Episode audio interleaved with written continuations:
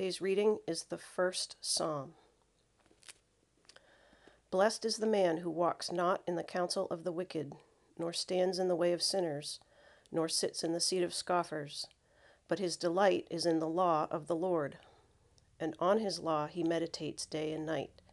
He is like a tree planted by streams of water that yields its fruit in its season, and its leaf does not wither.